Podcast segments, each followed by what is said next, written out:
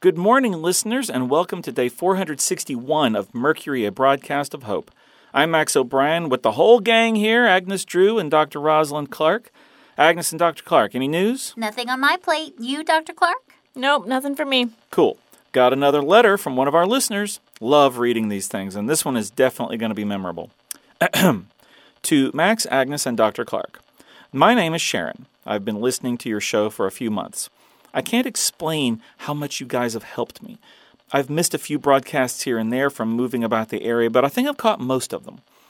Agnes, the story of finding your family was very inspirational for me.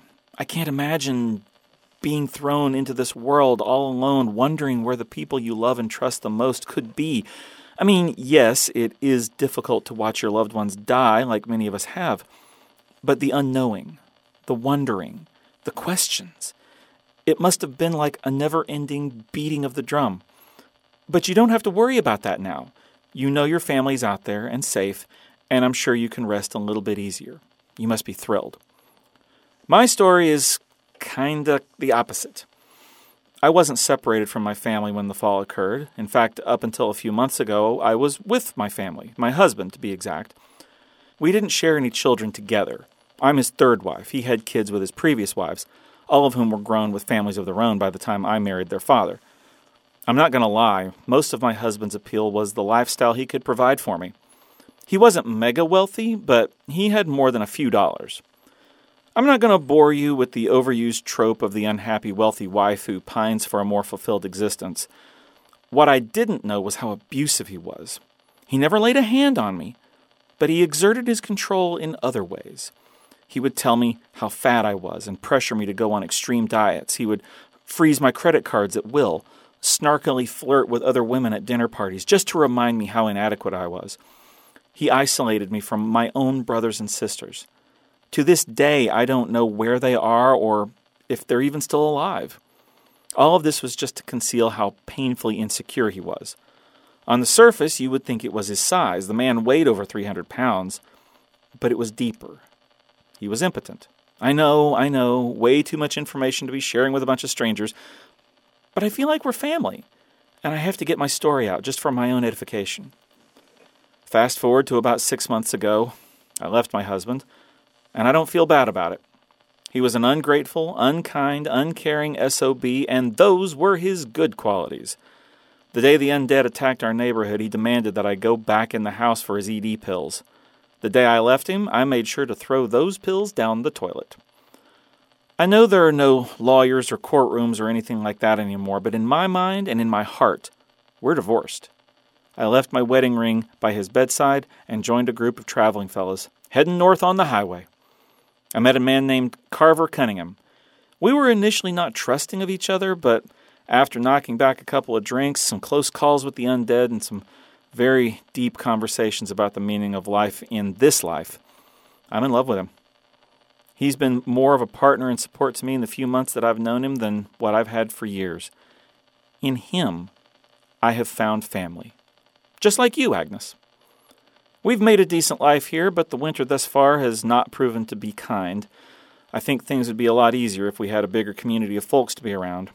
I finally convinced Carver to make our way back south. I heard you guys talk about a community called Deerfield, and it seems like a good place to begin again. Well, this is getting longer than what I intended. Just one last thing, though.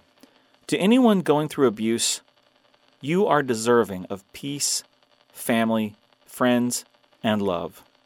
Make a plan. Get out when you can. It's worth it. You are worth it. I hope to one day meet you three in person. Sincerely, Sharon Wilshire. Who? Wow. Told you it was a doozy. Great that she was able to escape such a monstrous relationship. Domestic abuse is a tangled web of emotions, control, and toxic pathologies. And that's when the world was normal. Think about it. When the fall first struck, we all had to lean on someone with greater knowledge or resources than what we had. Heck, we still do. Imagine the person that you rely on also abuses you. It's sick and twisted. She is super lucky that she was able to leave before things escalated. Cheers to you, Sharon Wilshire. Wait, Wilshire? Yeah, that was her last name.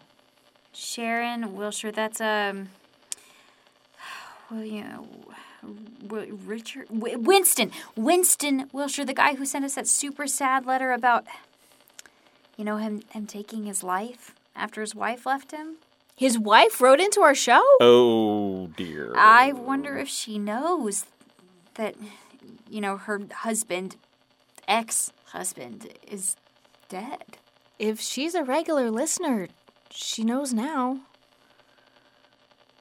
This is awkward. I think we made a big mistake. This is embarrassing.